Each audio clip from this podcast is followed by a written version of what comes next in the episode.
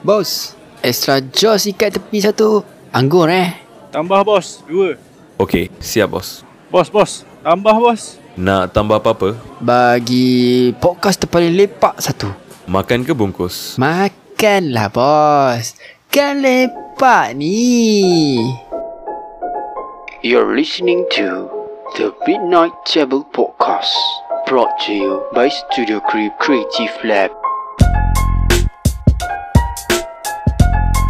This is the Minute Table Podcast episode number 39 Brought to you by Studio Create Creative Lab. I'm your host Peep and welcoming back both Bal and Cash to continue with part 2 of uh, Kita tak decide lagi tajuk mana but basically us showing our love and passion toward Elon Musk.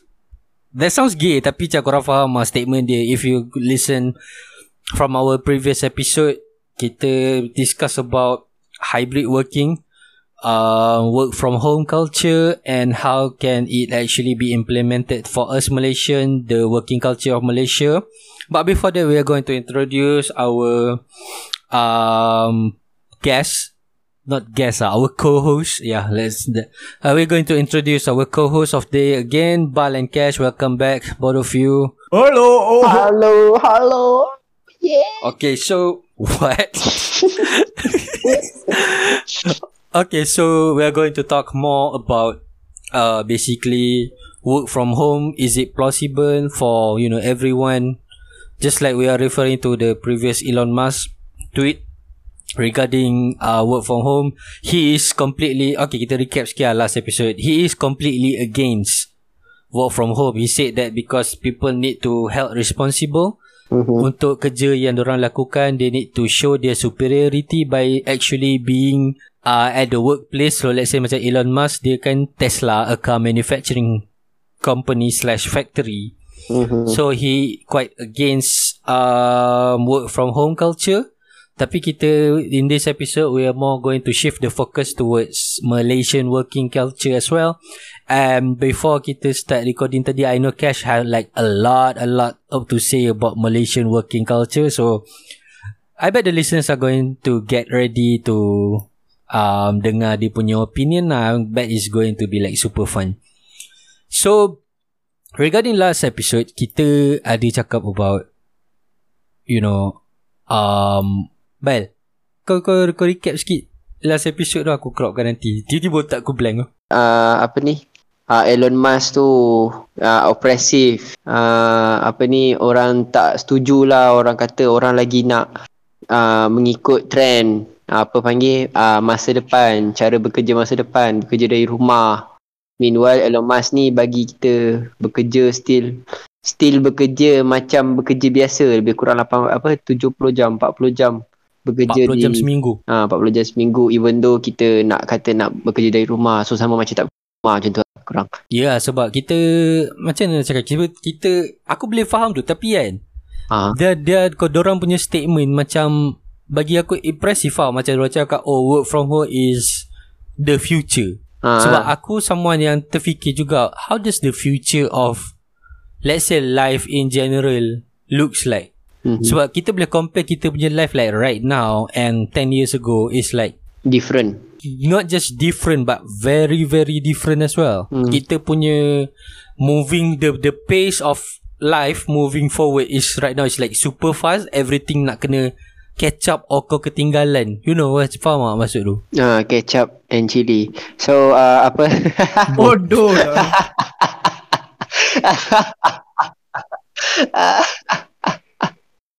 Tak apa biar dia gelak seorang dulu Dah habis bye Okay dah habis So uh, apa panggil uh, Masa depan tu Punya tahap level gila dia Kita bayar pakai duit shilling And duit ringgit Tapi kita tak berani nak bagi duit dekat bank pun Tapi sekarang ni kita boleh guna e-wallet Yang kemungkinan wallet tu tak tahu pun siapa yang jaga hmm? Betul tak? Kau ni terlalu baca banyak sangat konspirasi teori ya, aku cakap benda logik. Aku cakap kan uh, masa depan dengan masa lalu ni kan sangat-sangat beza. Itulah tahap perbezaan iya, dia. Iya. Betul tak? But if you if you put money on e-wallet, it still linked towards your bank account. Memang dia connect to bank account tapi e-wallet tu uh, daripada Shopee. Dengan uh, connect. Connect. Ah itu Ipan, Ipan cakap connect-connect tadi. Aku aku tak cakap connect. Lain bodoh itu. We are going to discuss more about futuristic stuff, you know, macam how to implement, especially in the work culture because, um, you know, this work from home, hybrid working, which aku, okay, on the previous episode, all three of us are quite agree with Elon Musk, surprisingly, jangan bash kita orang kat Twitter, but we pro work from work eh work from workplace lah atau kerja kat tempat kerja lah. Kita orang lebih support towards that. We have our reasons but we actually have also our opinions about if let's say we are going to shift towards the future in brackets lah dalam kurungan the future eh which kerja from rumah is going to be acceptable and plausible how to start it off macam let's untuk membuatkan kerja dari rumah ni satu benda yang acceptable. We are going to discuss and we are going to give our opinions on that. But for now, we are going to an advertisement break and we will come back later. Okay, so talking about, uh, we're going to shift the focus on this episode talking about more towards Malaysian working culture which is like apparently is going to be a big issue di warga Twitter. I don't know, apologize to all the listeners. We are going to like really really be very based social media heavy sebab that's where kita orang dapat point because where else nak dapat isi anywhere zaman sekarang ni basically mostly benda-benda yang quote on quote ilmiah ada kat Twitter so kita bincangkan this topic on Twitter lah let's say right now kita cakap about working culture yang baru-baru ni also yang ada cakap juga last episode baru-baru ni about traffic congestion in Malaysia especially dekat Kelang Valley. But sebagai someone yang actually lives in Kelang Valley macam mana yang opinion kau? Traffic kat sana memang is it that bad? Untuk macam imagine kau adalah someone yang kerja office hour 9 to 5 kan is it that bad is it not acceptable untuk kerja kat sana ke macam mana Aku pernah berulang ikut sepupu aku daripada uh, rumah aku sampai ke Shah Alam. Uh, jarak Mhm. dia around 12 to, to 14 km lah. Tapi takes about dekat 1 hour juga sial. Sebab memang memang memang jam. So boleh kata kalau kau macam contoh kan, kalau kau keluar awal pukul 6 It's not a problem kot. Tapi kalau betul-betul kau keluar last minute Macam sepupu aku ngaku hari tu Kerja pukul 8 keluar 7.30 Allah Akbar. Kau buat hari-hari je keluar tujuh setengah? Hampir hari-hari sebab sepupu aku dia suka drag masa dia So faham Ah, so kami sama-sama ciduk and aku dia pula kena hantar aku ke universiti dulu. Dia lepas tu dia pergi, pergi ke kerja dia cakap kau memang memang kau kau aku boleh tidur lagi setengah jam dalam kereta. Dia dia dengan stress jam dia macam tu lah. So macam bagi aku agak stressful tu bukan level dia boleh kata level kalau 1 to 100 aku boleh kata 70 ke 90 lah. Ah, ikut pada Mhm. situation lah. Sebab bagi aku okay, macam traffic congestion basically causes by orang yang nak pergi kerja. Sebab mm. kau tahu kan working hours dekat Malaysia basically starts around the same time and ends around the same time. Hence the, the peak hour. Kau faham kan? So macam peak hour is basically where uh, everyone goes out at the same time and then everyone comes uh, go home comes back from work at the same time. That causes traffic congestion. Dan lagi-lagi ditambah pula dengan uh, semua orang pakai kereta. Even though yang pakai kereta tu seorang but the size of the car actually contributes Mm. towards traffic jam sebab tak ada siapa share kereta. Semua orang naik personal vehicle. And the size of the car is fucking big. And then tambah-tambah lagi pula dengan Malaysian road behaviour yang macam cibai kadang-kadang buat kereta let's be honest. So a lot of things that contributes and tapi kita going to shift the focus towards the work culture as well. Uh, work culture lah um, also ada juga researchers uh, Malaysian punya yang akan cakap on the whole country of Malaysia kan job opportunities are terlalu centrally focused towards Kuala Lumpur. For example, for me, who someone who doesn't live in Kuala Lumpur and I'm living in a circle where it's actually quite hard untuk cari job opportunity, actually good job opportunities kat sini kan. Mm-hmm. Um, my friends usually aku pernah dengar daripada circle of friends yang cakap, weh aku nak pindah KL lah, aku nak pergi cari a better job. Kau faham tak? That, that, that is like the norm of someone yang actually live in the outskirts. Basically doesn't live in KL or nearby kan. Macam, eh aku nak pindah KL, aku nak pergi cari a good job kat sana. Because yes, A, kerja kat KL actually pays you good. But that the cause of traffic congestion lah. Sebab okay let's say semua orang like a whole 32 juta popul- population Malaysian population and then the youth fikir macam oh I need to move to KL to find a better job. And then they were going to be mass uh, migration towards Kuala Lumpur. Bila tel, bila Kuala Lumpur sampai tahap dah jadi overpopulated and that causes traffic. Macam let's say macam factor aku cakap dia semua orang naik kereta semua orang pergi office and some office juga tak mengamalkan you know uh, work from home kan. Bila kita cakap macam tu ada tak cara untuk actually like solve this situation? Kenapa kita Malaysian work system or work culture in general terlalu fokus in Kuala Lumpur? Really actually A work there B live there.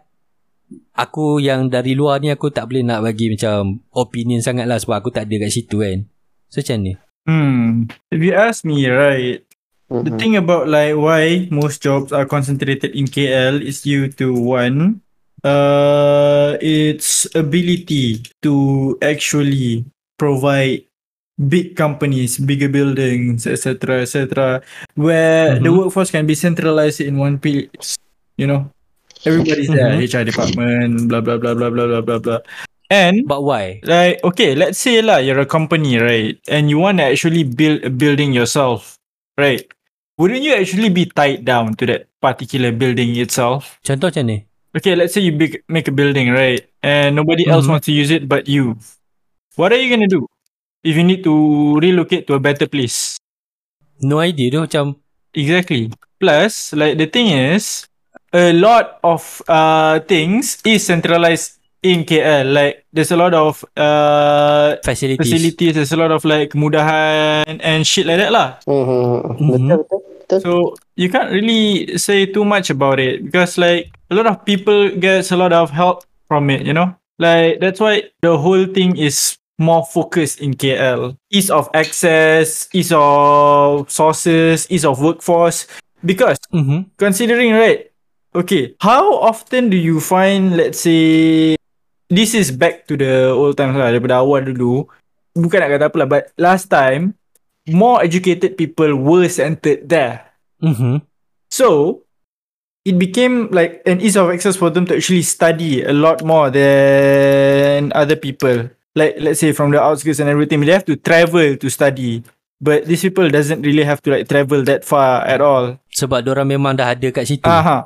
so but basically you're going to say like uh work congestion dekat Kuala Lumpur is just a, another generational problem daripada Malaysia lah not so much generational, more towards how to be honest, I feel like we covered this before. But for the traffic, it's more due to like insufficient uh public transport as Mhm. well as more towards uh too much cars on the road. aku aku boleh faham the the disappointment towards cars on the road sebab people actually prefer to use cars and then memang lah ada orang akan cakap eh guna lah public transportation. Buat apa duduk KL tapi tak pakai public transportation LRT MRT and stuff. But I heard and also my personal view it's quite sucks actually kita punya public transportation system. Aku maybe aku aku pernah contra- aku contradicting myself from some previous episodes tapi our public transportation system especially dekat KL is actually going to take more time. Yes it is like actually efficient. It, uh, not efficient is actually um environmental friendly let's say. And it is actually uh more cheaper. Maybe maybe it's cheaper maybe because of the fuel prices and everything but it's going to take more time. And people are still going to line up and wait for how betapa lambatnya uh, the the trains are going to come. Dah lah tak ikut jadual. If you want to check jadual baru-baru ni orang cakap eh kenapa nak check? Jadual train pun nak kena scan QR code. Why don't you just show it on the fucking big screen dekat station? You the the the pihak bertanggungjawab makes public transportation unappealing to the masses. Itu satu pasal lah people are going to work at the same time so macam mana kita cakap based on yang kita cakap ni back on the statement of kerja dari rumah. Bila okay, bila kita start kerja kat office, this problem happens. And then bila kita start kerja dari rumah, another problem happen which is like both of them are not contributing towards work efficiency. Macam mana nak kerja dengan secara efisien? Let's say Bal, aku bagi kau kuasa untuk jadi Perdana Menteri untuk dua hari. Cukup ah, Kau tak nak kau tiga hari lingkup Malaysia bagi kat kau. Tapi, uh, let's say kalau bagi kau kuasa untuk dua hari, you bagi kau jadi sebagai Menteri Pekerjaan. Kita ada Menteri Pekerjaan ke? Holy shit. Anyway lah, menteri. Ah, yelah. Just, just, just give you powers to improve uh, work culture, Malaysian work culture. Apa yang kau buat? Aku akan buat rotation lah kot. Bapak simple aja. Ah, No. Sebab kau bagi aku dua hari lah. Puki kau dah cukup masa ke nak buat tak, macam. tak. Itu contoh. Adalah, what is your Kau bagi idea? aku dua hari lah Puki Bapak Lain lah kau bagi Menteri aku lain macam setahun. ah. Menteri lain macam ah. Kau bagi aku dua tahun lah Sial lah bagi aku dua hari Puki tak, contoh ah Macam mana? Apa apa idea kau? Apa idea korang ah? Saya kita cakap Okay. orang. Apa idea korang ah? Ah, satu idea aku cakap tadi lah. Kau buat rotation lah. Satu company ni dia akan seminggu uh, off daripada office. Maksudnya dia akan online lah. Semua orang. Ah, sem- ah, kalau boleh 70 to 90. Yang nak masuk tu betul-betul perlu dia. Contoh sebab takkanlah tiba-tiba engineering nak duduk dekat dekat rumah kan. So engineering kena pergi office. So 90, 70 ke 90 Ah bukan daripada bukan daripada 100% lah. Mungkin 70 ke 90% lah sebab tak macam pelik lah pula tiba kau cakap engineering duduk dekat dekat dekat rumah. Even engineering kereta pun nak kena duduk dekat office nak eh, duduk dekat bengkel nak tengok kereta kan. So uh, maybe 70 to 90 akan duduk rumah and 10% akan pergi kerja. So company lain uh, ikut rotation lah. Contoh kalau company A hari ni esok company B pula. Lusa company C. Ah tapi tak semua. Tapi aku tak rasa company company akan buat company union dia semata-mata untuk ni kau faham tak maksud aku takkan Aku faham point kau Kau Ah. nak rotate worker Supaya ada period Ada period untuk Tukar Orang ni datang ke office And then the next week Orang ni tak payah datang ke office Sebab Our point yang kita sembang tadi Is about Traffic congestion And the public Yelah. Transportation Ah usage bila yang bila dia orang tak, tak bekerja dekat office, dia orang tak perlu gunakan jalan betul tak? Ah yang tadi kau cakap ah jalan jam sebabnya orang bekerja kau lupa orang pergi makan pun dia buat jam sebenarnya. Serius lah Diorang pergi makan pukul 12, diorang pergi makan pukul 3, diorang pergi makan pukul 1, pukul 10 pagi makan pagi. Kau tak tahu jam tu macam mana. Dia still sama. Sebab tu lah KL tu boleh kata macam setiap masa jam. Sebab apa? Sebab bila diorang keluar, diorang keluar buh, ramai-ramai macam pundek. Lepas tu diorang balik pun buh, macam anak babi ramai-ramai. Marah betul Muhammad KL So macam lagi satu aku macam apa panggil aku terinspirasi dengan salah satu benda yang aku dengar masa tahun 2016 ke 2017 aku dengar uh, dekat Singapore uh, cara dia nak outcome masalah uh, uh, traffic congestion is that dia bagi number plate ikut warna so warna-warna ni ada masa-masa tertentu yang boleh masuk kawasan dia contoh uh, warna merah boleh masuk kawasan Lembah Kelang tapi tak boleh masuk kawasan lain. Ah so Di Singapura tiba-tiba Lembah Kelang ah contoh ah maksud aku Oh, faham? Ah okey. kawasan itu contoh Lembah Kelang dekat dekat dekat Singapura contoh kan. Ah Aha. so dia boleh masuk ke Lembah Kelang je warna merah. Ah warna merah tak boleh masuk tempat lain. Kalau kau masuk tempat lain kau kena saman.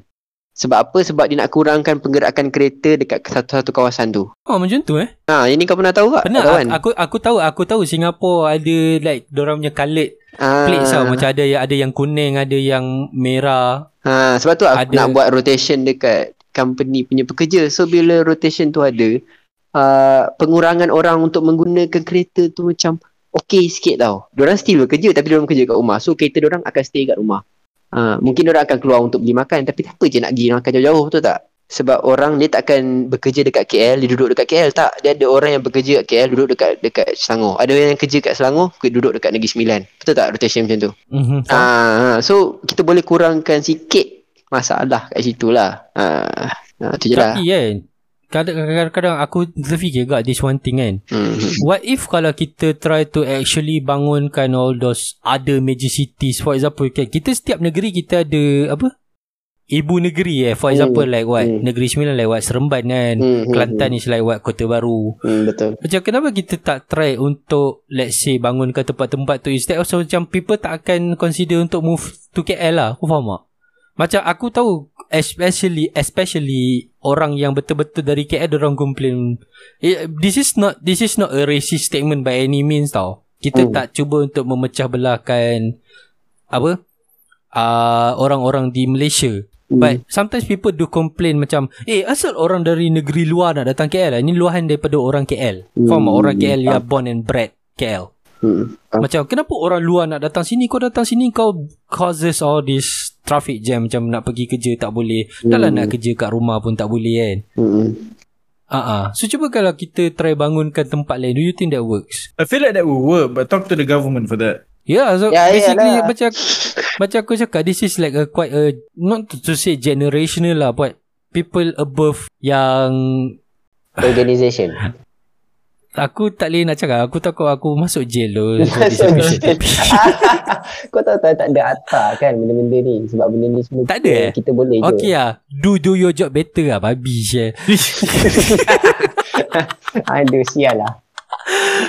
Okay lah Okay So let's say kalau cash kan If you were like Kita dah buang bal Dah dua hari Kita dah buang bal Cash ganti Me, Apa kau buat I would try to reinforce to the companies of Malaysia to implement a different type of uh, scoring system. You know how the KPI system? you, you bukan tu macam credit Social credit yeah, system no, no, China no, no, no, no, no, no. Yeah, no, not not social credit system semua. No, because like okay, KPI uses goals and everything, right? I want them to actually Mhm. implement that further, as in you get paid by how many goals you actually do. So if you want to work at a company, you have a set daily goal. It's fixed. Mhm. Okay, it's fixed. That's your daily goal. If you wanna do extra, you can do extra. If you don't wanna do extra, it's up to you. But as long as you finish that goal, you are allowed to go back. Oh, kiranya kau tak ada macam fix hour 9 to 5 9 to 5. Nah, fam. Kalau so, kalau kau siap kerja lambat balik lambat, siap kerja awal balik awal macam tu Ha, lah. ah. But buat apa kau nak siap kerja lambat? Kau buang masa kau lah. Gaji Tak lah, sama if je. let- Tak lah if let's say kalau if let's say kalau kau yang bukan memang jenis tak produktif lah, memang buat kerja memang lambat. That's that's on you Yeah, kan. that's on you. Better yourself. Come on, man up. Yelah macam tu lah Sebab aku tahu Aku basically kerja Dan aku pun faham sendiri lah Sebab uh, orang cakap macam Kerja Kerja-kerja macam ni Let's say people quote on quote Makan gaji Ah. Because of you know The wave of Oh oh Sebab kita sekarang dah banyak on, Apa Entrepreneurs it, Influencer Yang show the life of Makan apa Kerja ga- Dapatkan commission better Than makan gaji. But There's a truth in there. Sebab aku sendiri kerja Aku cakap jujur Aku sendiri kerja like Makan gaji. Not that aku tak buat kerja. Aku buat kerja And I, I try my best to achieve the goal. Tapi Dia tak ada Driven factor Sebab kau tahu every time Oh aku macam aku Pukul 6 balik. Pukul 6 aku clock out. Mhm. Buatlah slow macam mana pun Gaji aku mesti banyak tu. I want I want to get rid of that. Like so that okay, let's say kan 20% of high achievers. Diorang dah settle awal. Diorang buat kerja extra lagi. Maybe they start at 8, they finish at 1. They want to go back home at 1, they go. Because like I feel like uh in essence I might pull in this out of my ass, but in essence the world has always been survival of the fittest. Yes So sticking true to the essence, if you actually do more work, you get more benefits, more pay, and you get to go Mhm. home early as long as you're done with your work. You get what I mean? Faham Tapi I, I can't wait If let's say kau, kau lash out Kau punya point kat Twitter Orang akan cakap kau komunis Or kau socialist why why why socialist? I mean like Because of Kau No, um, Jauh it's, it's how not. is it socialist? Yo, is the complete opposite of socialist kan? Yeah, how is it socialist? ya, ya. aku- So aku tak boleh jadi woke lah. Alhamdulillah. what the fuck do you mean? I'm asking you to make more money. tak. Okay lah. Tu satu pasal kan. And then, aku tu fikir, if let's say, okay, aku buang kau. Dah, dah habis dua hari aku buang kau. And then aku lah masuk. And I just want to make it, kau faham tak? Bagi aku kan, in my opinion, as someone yang rakyat Malaysia, tanah tumpahnya darahku. you know the the the the the social gap between atasan dan bawahan in Malaysia I mean like the the uh, the social gap of macam orang yang kaya orang yang you know living on the outskirts yang tak ada job opportunity yang tak ada chances. The, the the gap are like too big. It's just like Malaysia is me view kata in a job in a working environment wise kan. It's just KL and there are other cities yang tak penting. Kau faham tak? If let's say kalau aku aku nak bangunkan each state because you we must aware Malaysia is actually quite fucking big kita orang macam cakap Oh kenapa kita Malaysia tak boleh tiru Singapore? Look at how small fucking Singapore is. Of course lah orang boleh buat. Macam kau tengok kecil mana aja Singapore tu? Diorang boleh buat macam-macam Sebab diorang kecil tu je. Malaysia is like what? KL Kita kita nak pretend macam kita Singapore. That's why because otak kau terlalu fokus on bangunkan Kuala Lumpur. Kau ada literally in other cities For example like Oh kononnya kau cakap ah Kau boleh kerja kat bandar lain. Contoh macam JB Macam aku Aku kerja kat Georgetown. So Those three major cities Tapi tu je ke? Sabah Sarawak macam mana? Kelantan macam mana? Benci-benci kat oh, Sorry sorry sorry. Aku tak boleh sebut tu. Aku tak boleh sebut Kelantan tu. Rewind back. Rewind, rewind. So Macam aku kan Cuba untuk Make sure orang tak Datang ke KL Or make it like at least plausible Untuk Actually work somewhere else Than Kuala Lumpur. Let's say macam Aku I, I, I come I mean like Dilahirkan Dibangunkan In an industrial city.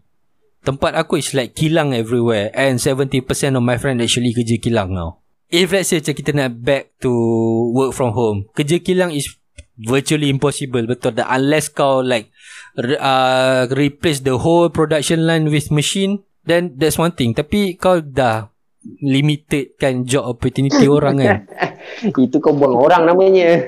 Itu satu pasal lah. Macam kononnya include uh, kurangkan cost. Hmm. tapi macam kalau kau cuba untuk bangunkan tempat-tempat lain kan kau dah A Kau mau bantu untuk kurangkan orang masuk ke KL Untuk just for the sake of living. Kau boleh duduk je kat kampung kau um, Untuk kerja. Sebab job opportunities are there. That's how Malaysia boleh membangun Tapi at the flip side of it Kita cakap Tadi kita cakap based on kalau kita ada kuasa. Sekarang kita cakap dekat kita kat bawah ni pula. We can see our friends Yang actually macam let's say Malas buat kerja. Kerja memang kerja makan gaji clock in clock out. Kerja let's let let's be honest on this podcast lah kerja government. Aku pernah kerja uh, JLC aku tak nak cakap kat mana. Masuk pukul 8 keluar beli breakfast lu mas 8.30 masuk office pukul 10 sampai 10.30 pergi makan lu gaji ber, gaji tinggi. Rasa macam aku surprise gak ah Malaysia working culture macam tu. Kita dah lah pemalas dekat atas buat macam sial. Lepas tu bising negara tak maju And then cakap lah Oh kita ni Malaysia ini ini ini. Ah, Mula lah aku nak bitter. Aku tak bila Tapi bila je aku tak bitter kan. Just how to fix the Malaysia working culture tu Macam To lay out macam kita nak kata work for the future Nak move towards more technological based working work from home. Mm. macam for example kerja yang guna laptop work from home and stuff. Are we ready? Kau faham tak? Kau nak cakap negara yang advance macam Europe for example United Kingdom. Diorang dah lama practice work from home ni. Hmm. betul lah since since the advancement of internet the advancement of technology. Diorang dah adapt cepat dah sebab orang kat sana adapt dengan cepat. Kita kau tengok sendiri ya kita macam mana? Macam kau cakap buka laptop pukul 8 kau tidur dulu.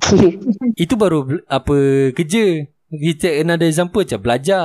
Belajar apa masa zaman covid dulu pun is not uh, efficient. Hmm. betul tak? Betul.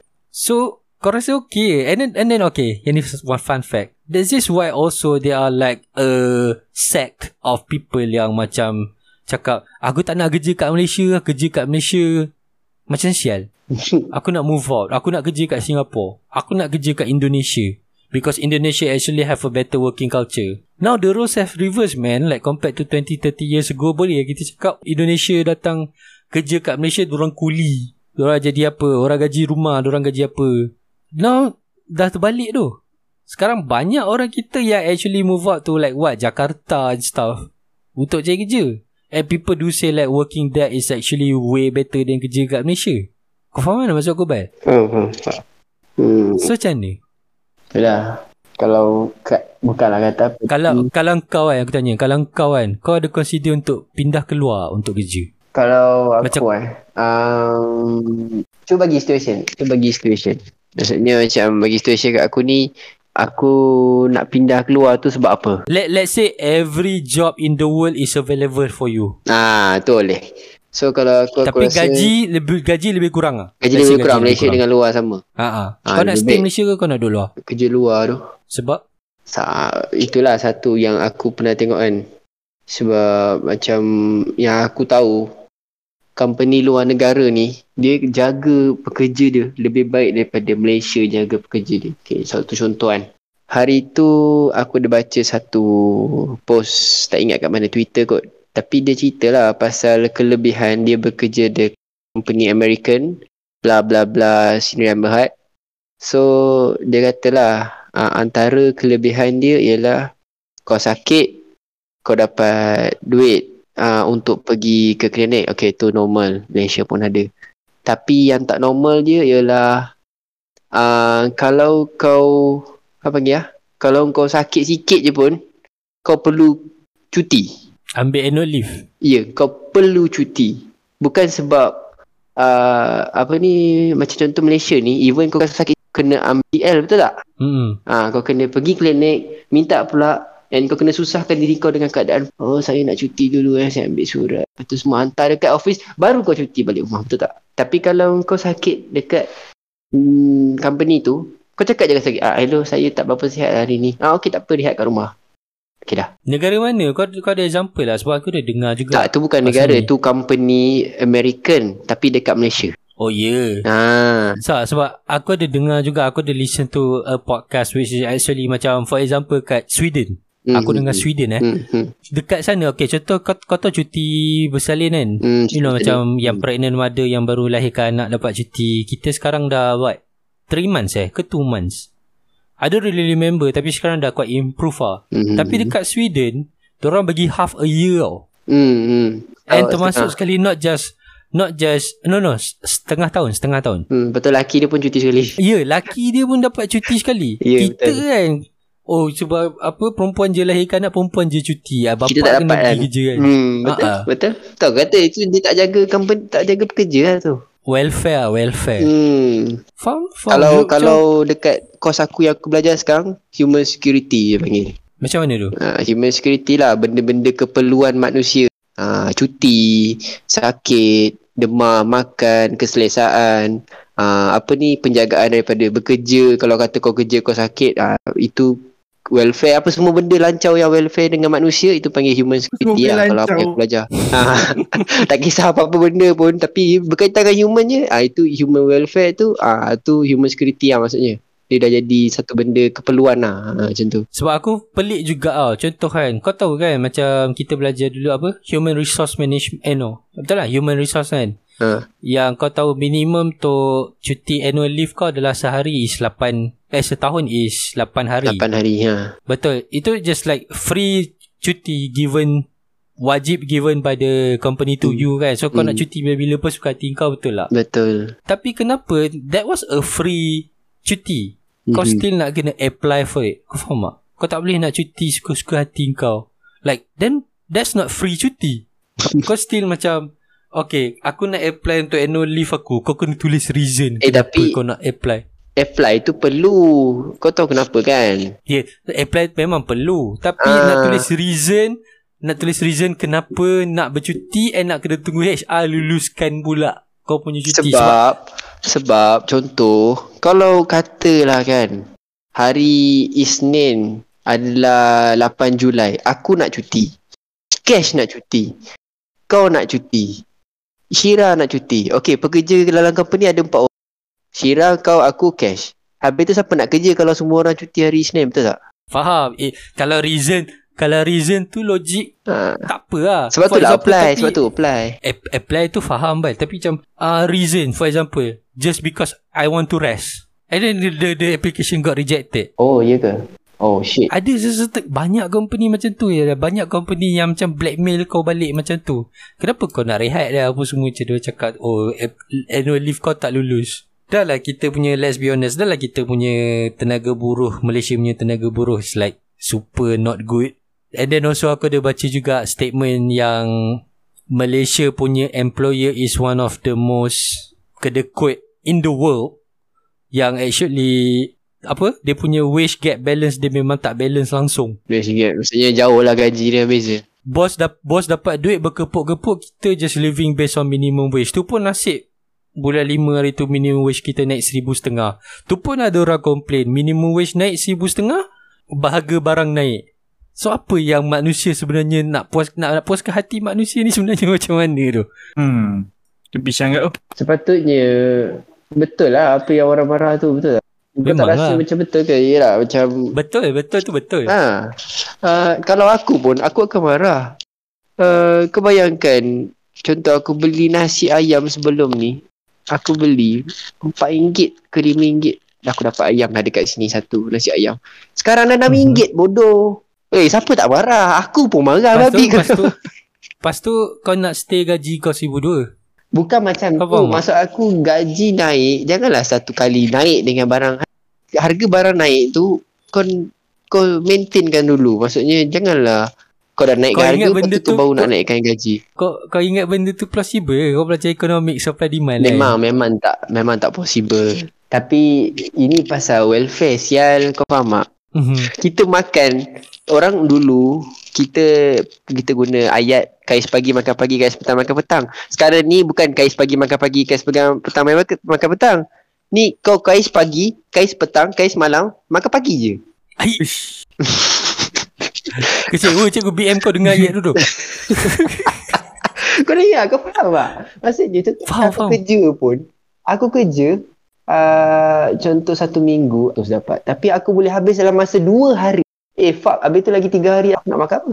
Tak logik kan? Sedih pula Sedih-sedih pula aku dengar statement ni Ha, kau faham tak? Kau kerja untuk seminggu, kau dapat 200. Lepas tu kau habis dalam masa 3 hari, ah, 4 hari. Lepas tu lagi 3 hari aku nak makan apa? Lepas Yeah. tu dah orang marah. Faham lah Ha. So Tak eh, Basically kan The whole uh, Discussion about this kan Kadang-kadang uh, aku, aku come to a conclusion lah uh, Just a sad conclusion lah we, We're quite powerless Let's be honest. Hmm. Kita tak mampu Kita just mampu boleh bincang tau. Hmm. Kita just mampu Boleh fikirkan solution.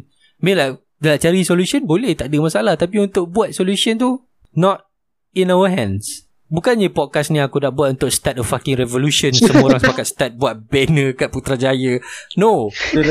But I mean like No. Jangan punca podcast ni korang lagi start buat riot or everything. No tolong lah. Bukan idea aku lah So Boleh bagi You know Aku harap orang yang dengar This podcast actually Macam korang dapat idea lah We just Share our disappointment From Elon Musk to um, Working life in general In Malaysia Mhm. Aku harap By the time we trying to record this episode again Next The next time It will improve InsyaAllah. But Until when Aku aku rasa kita dah mengharap dah Berapa lama lah kan Hmm. We can only just discuss the Discuss the solution Tapi to do it uh, It's not in our hands. Bukannya Not as simple as orang cakap Oh kita mestilah bersatu Untuk dapatkan nak No Nanti orang akan cakap kau komunis. But Fuck it lah. It's not in our hands. Sebab kuasa ada dekat tangan orang lain kan sekarang. Kita just boleh sampaikan idea ni and I hope that this podcast is actually going to be helpful untuk orang actually you know maybe there's an employer yang dengar podcast ni and actually realise that welfare is actually very important from kerja dari rumah and also the public transportation system and also the rotation uh, everything basically everything that we discuss in here I think like the episode actually very fruitful. Sorry juga ah sebab episode ni is going to be like very serious because people actually read out their frustration about their work and stuff. Tapi aku harap korang boleh understand as well sebab kita semua akan menempuhi juga alam pekerjaan ni and I hope Malaysia in general akan jadi a more livable place untuk kita dapat apa kais pagi kais petang kais malam makan pagi bal So, with that, we are going to end the episode of the Minute Table Podcast. Thank you to both Bal and Cash for listening. uh, for listen. Thank you, thank you. Salah, you you're not listening. Thank you to both Bal and Cash for joining this episode. Hmm. Thank you. So thank you for everyone who's listening to the episode of the Minute Table Podcast. Don't forget to follow us on Spotify, turn the notification bells on. Also follow us on the social media. It is at the Minute Table Pod. Stay tuned for the next episode. With that, we peace out. Don't forget to leave a like for my slime. Bye. Mantap.